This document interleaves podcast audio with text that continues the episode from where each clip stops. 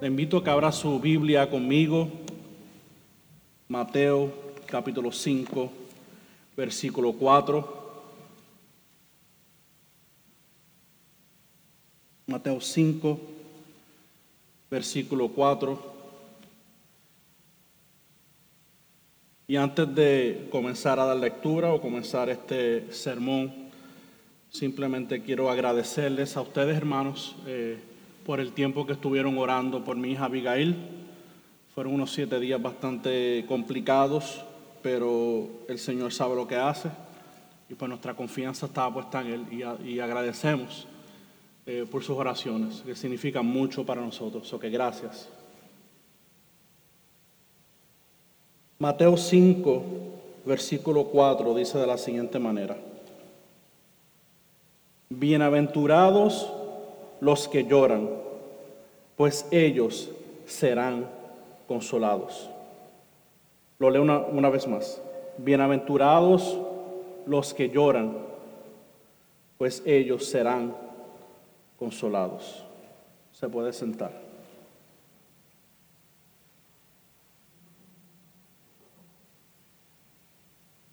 Hace dos semanas comenzamos a ver lo que ha sido catalogado como el sermón más importante de la historia, el sermón del monte. No fue un sermón que Cristo eh, predicó con la intención que para que sus principios fueran obedecidos en el futuro, pero para que fueran obedecidos ahora en esta era presente. Porque como bien dijo Jesús y Juan el Bautista, el reino de los cielos se ha acercado. No era que se iba a acercar, sino que el reino de los cielos se ha acercado. O sea, está disponible. Hay acceso a este reino por la obra y persona de Jesucristo. Y la semana pasada comenzamos a ver las bienaventuranzas específicamente de este sermón. Y vimos que bienaventurados aquella persona que es feliz o dichosa también vimos que la bienaventurado es la condición espiritual de una persona que no depende de sus condiciones exteriores. Y como bien nos dijo el pastor Félix la semana pasada, ¿verdad? que estábamos conectados en sumo, los que estuvieron conectados, él nos dijo, aprendimos que la pobreza en espíritu en nada tiene que ver con la pobreza material. La pobreza espiritual es lo contrario a tener una disposición altiva, engreída y autosuficiente que el mundo tanto admira y alaba. Es darse cuenta de que no tengo nada, que no soy nada y no puedo hacer nada. Ser pobre en espíritu no tiene que ver con nada, con la personalidad, aunque evidentemente afectará nuestra personalidad tiene que ver con nuestro carácter. Uno no nace pobre en espíritu, nos dijo el pastor Félix. Nosotros nacemos espiritualmente muertos. Por lo tanto, es un producto de una intervención divina. Un pobre en espíritu reconoce la grandeza de Dios a la vez que reconoce su propia bajeza. Y antes de nada, déjeme hacerle una aclaración en esta mañana. La multitud de personas que estaban allí en este sermón, que presenciaron este sermón de los labios de nuestro Señor Jesucristo, esto no era un grupo de elitistas, no era un grupo de gente de una alta eh, clase en la sociedad. Eran personas comunes y corrientes. Estas personas eran aquellos que eran marginados en la sociedad. Como nos dijo el pastor Félix en este sermón pasado, o desde la introducción, que vamos a ver que el sermón del monte es 100% doctrina y 100% aplicación, porque se presta para eso.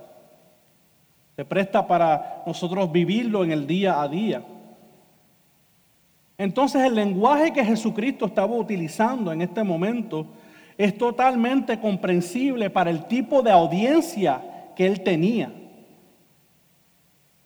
Y es por esto, efectivamente que necesitamos entender que el hecho que Jesús usa este lenguaje no hace que las bienaventuranzas sean solo para los pobres, hablando en, términos de posesiones o dinero, de cuánto tiene o ha obtenido, sino para que ellos pudieran entender su condición de pobreza delante de Dios y que solamente por medio de estas declaraciones que hace Jesucristo, solamente por medio de estas bienaventuranzas que hace Jesucristo es que podemos recibir todas estas promesas, porque como bien vimos, depende de su obra y no depende de mi condición exterior o, de su condición exterior. Y es exactamente la mala comprensión de este sermón del monte, que muchos dicen que Cristo lo que vino hacer fue un libertador social. Vino a sacar a la gente de pobreza. El problema con este tipo de interpretación es que subestima el Evangelio y subestima toda la palabra. Porque si Jesús, el propósito de él y la intención de él fue a libertar a los pobres, hizo un pésimo trabajo. Hizo un pésimo trabajo. Pero sabemos que eso no fue lo que Cristo vino a hacer. Cristo lo que hace es combatir con este sermón el legalismo y la arrogancia de los líderes religiosos que se pusieron en una posición elitista dándole de codo a todos aquellos que no pensaran como ellos, que no caminaran como ellos, que no, que no practicaran las mismas tradiciones humanas que ellos practicaban. Es por eso así también en, uno de los evangelios, me parece que es en el evangelio de Mateo, donde se dice que, que ellos tomaron la posición de Moisés. Porque ellos se convirtieron, los elitistas se convirtieron, los intérpretes se pusieron en la posición de autoridad de Moisés. Por lo tanto, vayamos entonces ahora a ver lo que Cristo se refiere con bienaventurados los que lloran. Ese trasfondo creo que era importante para nosotros poder seguir lo que queremos decir en esta mañana. Usted se está preguntando, ¿quiénes son los que lloran? Todo el mundo llora, o bueno, en algún momento todo el mundo llora. ¿Quiénes son los que lloran? Ciertamente vivimos en un mundo que se sufre, donde hay calamidad, donde ocurren desastres naturales, donde enfrentamos la muerte de un ser querido, donde experimentamos las pérdidas de bienes, donde también experimentamos necesidades. Y todo esto es producto de la caída, todo es producto del pecado. Y ciertamente cuando estas cosas ocurren, nosotros dolemos. Es normal, es natural que, que dolamos y es natural que lloremos cuando hay este tipo de pérdidas, porque nos duele. Somos gente de carne y de hueso, nos duele cuando estas cosas ocurren. Pero déjeme hacerle esta pregunta. ¿Está Jesús haciendo referencia a las dolencias del mundo cuando habla de los que lloran? Porque si es de los, como dije, muchos lloran. Creyentes y no creyentes lloran igual. Entonces vamos a ver que si partimos de la premisa de que Jesús está predicando sobre asuntos del reino y su reino no es de este mundo, pero su reino es uno de la cual los creyentes entran por medio del nuevo nacimiento, entonces no está hablando en términos terrenales, sino espirituales. Los que lloran en este contexto del sermón de Jesús se refiere a aquellos que se lamentan por su pecado los que se lamentan por su pecado. O como dijo una vez un comentarista, es la aflicción que produce el arrepentimiento. Vuelvo lo repito, es la aflicción que produce el arrepentimiento. Y fíjense qué interesante que la serie de sermones eh, que, que estábamos predicando la última vez en el libro de Eclesiastés, nos enfatizaba cómo debíamos de tener gozo y tener contentamiento en la vida cuando consideramos y, ponemos, y tenemos los lentes puestos de Dios, de la vida. Ahora estamos viendo el sermón del monte donde Jesús lo que hace es decirnos que habrá momentos donde no habrá gozo.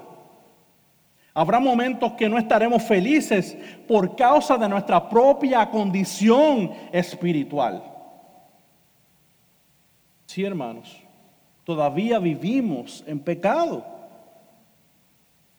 Esto no quiere decir que no tendremos gozo en Dios, pero sí quiere decir que habrá momentos donde nuestras propias decisiones, donde nuestras propias acciones que ofenden a Dios producirán en nosotros un quebranto de corazón. Nos va a doler adentro, nos va a doler en nuestro corazón porque hemos ofendido a Dios. Y déjeme decirle una cosa, esto es bueno que pase. Esto es bueno que pase, porque imagínese usted ofendiendo a Dios y que usted no sienta absolutamente nada entonces eso sería un tremendo peligro. Gracias a Dios por su Espíritu que Él ha dejado en medio de nosotros y en nosotros para convencernos de nuestro pecado.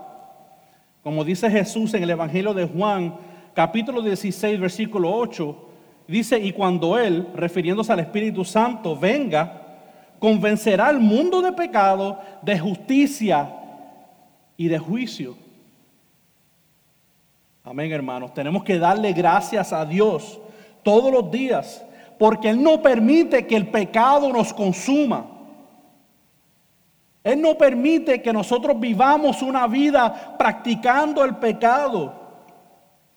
Si lo hacemos sería una dicotomía, sería contrario a lo que el Espíritu vino a hacer en nosotros. Porque sabemos que si fuera por nuestras propias habilidades, estuviésemos deleitándonos en el pecado como se dice por ahí, estuviésemos estrujándonos en el pecado. Entonces mire qué interesante de la obra de la redención de la Trinidad. Que Dios no solo nos salva dándonos vida eterna, sino que Él mismo nos libra de conformarnos en pecar por medio del Espíritu. Gloria a Dios por Jesucristo. Quizás algunos estarán diciendo en esta mañana, ay pastor, ustedes siempre hablan, hablan tanto de, pecado. Ustedes no se cansan de hablar del pecado en esta iglesia. Hablen del amor, hablen de la gracia, hablen de otra cosa, pero tanto pecado y pecado, ¿para qué? Escúcheme bien, querido hermano y querida hermana. En este púlpito siempre se hablará de la gracia. En este púlpito siempre hablamos del amor del Padre que ha sido derramado por medio de la persona de Jesucristo. Pero usted puede estar seguro de que mientras estemos en estos cuerpos caídos, nosotros somos propensos a pecar. Y tenemos que hablar del pecado. Porque aunque sí, hemos sido librados de la presencia del, pecado, hemos sido librados por la obra de Jesucristo. Discúlpeme, no por la presencia. Hemos sido librados de la culpa del pecado. Hemos sido librados de la culpa del pecado. La presencia del pecado todavía está aquí. Eso es una realidad que no podemos ignorar. Y mientras estemos en este lado de la eternidad, Dios nos ha llamado a ser un pueblo diferente, a ser un pueblo separado, a ser un pueblo santo, un pueblo que ha sido lavado y purificado por la sangre de Jesucristo. Mire lo que dice el teólogo John Stott. Y esto a mí esto fue como un, como, como un balde de agua fría. Temo que nosotros los evangélicos, por dar demasiada importancia a la gracia, en ocasiones damos demasiada poca importancia al pecado. Diga ay o diga ouch, pero diga algo. Porque podemos caer en este bandwagon, podemos caer en, esta, en este carro. Sí, hermano, las doctrinas de la gracia son importantes. Sí, la reforma protestante nos despertó a las doctrinas, nos despertó a la gracia, sí, amén. Pero con un sobreénfasis de la gracia no te haga olvidar que eres propenso a ofender a Dios. Porque este sobreénfasis lo que puede llevarte es malentender la gracia de Jesucristo. La gracia nunca fue dada con la intención de que pequemos libremente. Cristo, quien vino a establecer el pacto de gracia, nos dejó el mayor ejemplo de cómo debemos de vivir todos aquellos que hemos sido transformados por esa gracia. Entonces la gracia y el pecado no son compatibles. Una cosa es la presencia del pecado, otra cosa es que vivamos pecando intencionalmente. Yo no estoy diciendo aquí ni esperando que todos seamos santos de que nunca vamos a pecar. Una cosa es que pequemos y otra cosa es que vivamos constantemente en pecado. Son dos cosas muy distintas. No estoy hablando de perfeccionismo, del que hablaba John Wesley, que él decía que ciertamente los cristianos podían llegar a un estado de gracia donde no pecaban. Pero yo no sé cómo él leía de primera de Juan, sinceramente. Porque no es compatible. De hecho, aquellos que dicen ser cristianos y desprecian todo lo que pueda ser un mandamiento, un imperativo de la palabra de Dios, jamás en la vida podrán decir, como decía el salmista David, en el Salmo 119, si no lo ha leído, lo invito a que lo lea. El salmo que tiene que ver completo con la palabra del Señor. En los versículos de, 97 al 104. Mire cómo el salmista dice, cuánto amo tu ley. Todo el día ella es mi meditación. Tus mandamientos me hacen más sabio que mis enemigos, porque son míos para siempre. Tengo más discernimiento que todos mis maestros porque tus testimonios son mi meditación. Entiendo más que los ancianos, porque tus preceptos he guardado. De todo mal camino he refrenado mis pies para guardar tu palabra. No me he desviado de, de tus ordenanzas, porque tú me has enseñado. Mira este versículo 103 como dice, cuán dulces son a mi paladar tus palabras más que la miel a mi boca. De tus preceptos recibo entendimiento, por tanto aborrezco todo camino de mentira. No, es que no podemos predicar mucho del viejo pacto, porque es que ya eso pasó. O sea, que la palabra del Señor pasó. Ya la palabra del Señor no existe. No, hermanos. Hay que interpretar todo correctamente. Y si estas son las palabras del salmista en el viejo pacto, ¿cuánto más nosotros que tenemos esta salvación y esta revelación en la persona de Jesucristo? Que podamos hacer de estas palabras nuestras. Cuanto más nosotros que tenemos el Espíritu del Señor, que habita en nosotros, que nos ayuda a obedecer los mandamientos de Dios, no por lo bueno que somos, sino porque el Espíritu Santo que está en nosotros los escribió en nuestros corazones. Como decían las profecías de Ezequiel y Jeremías, donde su ley sería escrito en nuestros corazones por medio del Espíritu Santo de Dios. Lo que, querido hermano y hermana, en esta mañana que se encuentra aquí en este lugar conmigo, es importante que lloremos por nuestro pecado, que gimamos cuando ofendemos a Dios. Que nunca disminuyemos, disminuyamos, disculpe, la obra que Cristo ha hecho por nosotros. Quizás puedan decir, es que yo creo que a Dios no le molesta que yo cometa un pecadillo por aquí, un pecadillo por allá. Si tal estamos seguros en Cristo. Este tipo de mentalidad lo que puede llevarnos es al infierno.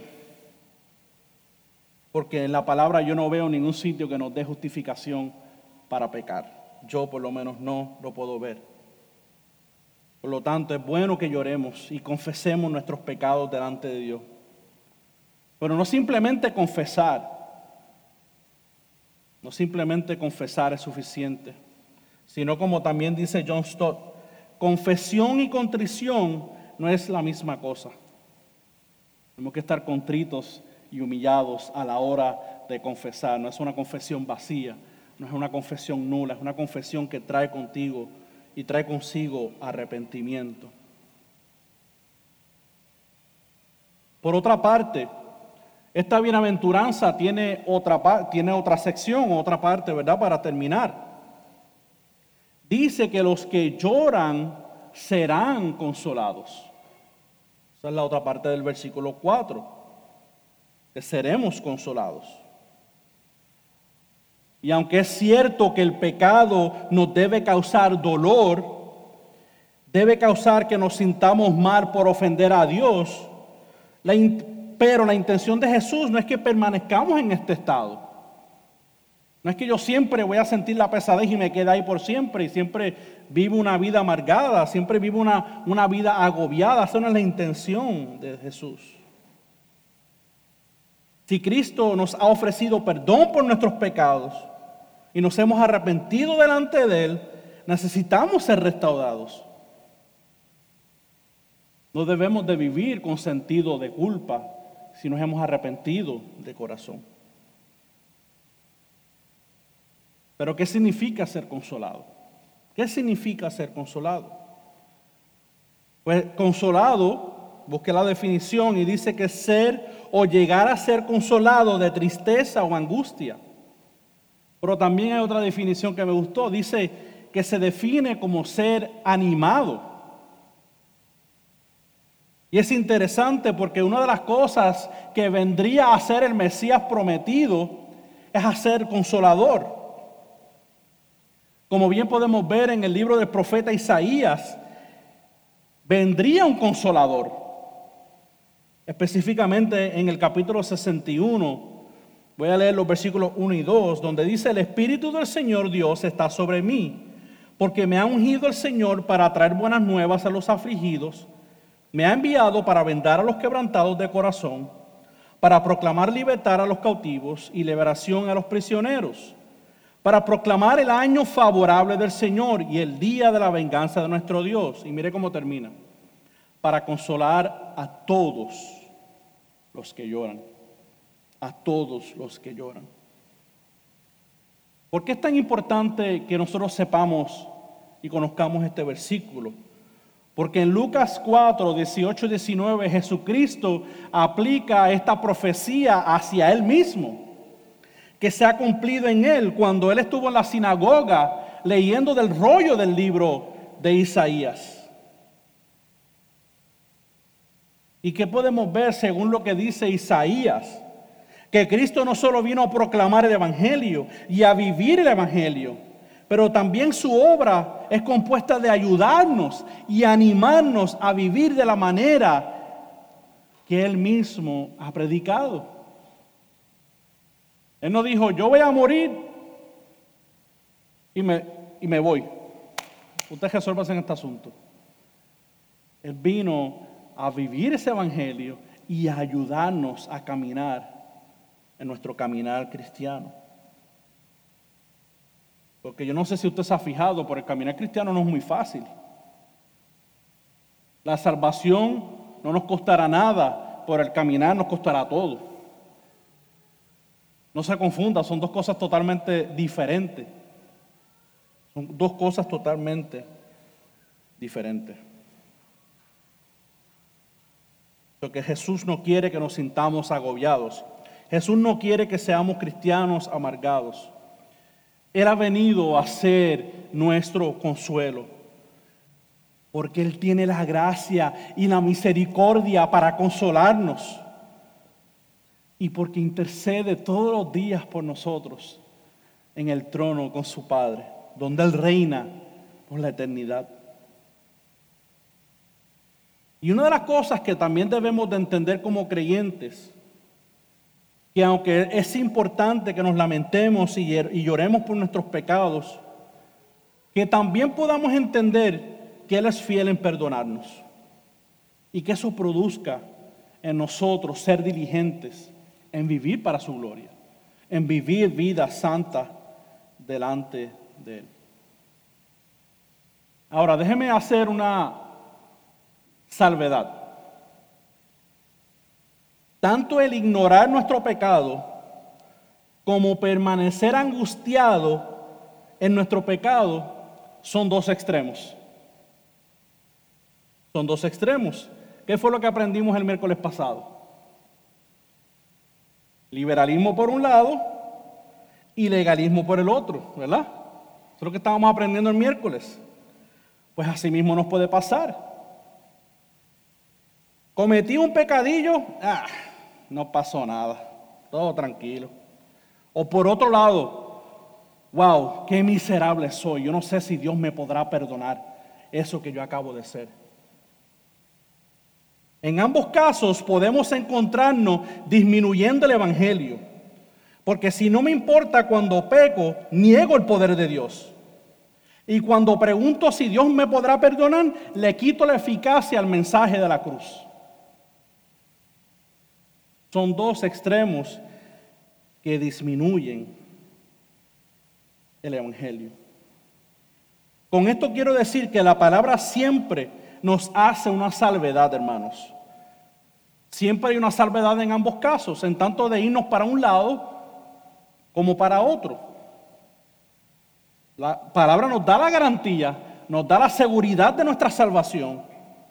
Y por otro lado, siempre nos hace el énfasis de que examinemos nuestras vidas, de que vivamos en santidad. Como Pablo dice en Romanos, ¿acaso eh, ¿Viviremos en pecado para que abunde la gracia? De ninguna manera. De ninguna manera. Porque en la palabra de Dios siempre hay un balance importante. Vivir de acuerdo a la palabra de Dios. Vivir como los que lloran. Porque tendremos consuelo de parte del Señor Jesucristo. Por otra parte, ¿Cómo podemos tener en la iglesia una cultura de arrepentimiento y consolación? ¿Cómo, ¿Cómo, podemos llegar a tener ese tipo de cultura? Una de las primeras cosas que podemos hacer es que no seamos superficiales. A esto me refiero que si estamos luchando con ciertos pecados, que busquemos la ayuda necesaria para vivir de acuerdo con la palabra. No vivamos vidas llanas. Ah, ¿cómo tú estás? Chacho, súper bien, siempre, siempre estás bien, nunca te pasa nada.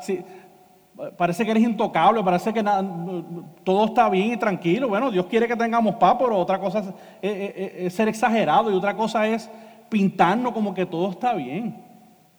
A Dios no le agrada eso. No seamos superficiales. Una de las cosas que estamos aprendiendo en el grupo de hombres es abrirnos, abrir nuestros corazones a nuestras, a nuestras batallas, a, a las cosas con las que estamos luchando, para que mutuamente nos podamos ayudar y podamos orar los unos por los otros. Esto no se trata de superhombres o supermujeres. Se trata de que la iglesia es para ayudarnos los unos a los otros.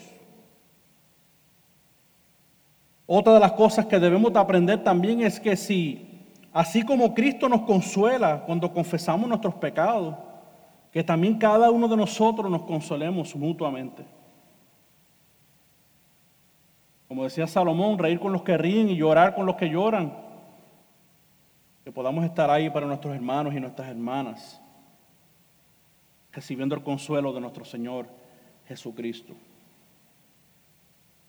Y hermano, y yo efectivamente yo creo que la iglesia modelo no es aquella que está libre de pecado, totalmente, pero aquella que confiesa su pecado y corre al trono de la gracia. Yo creo que esa es la iglesia modelo.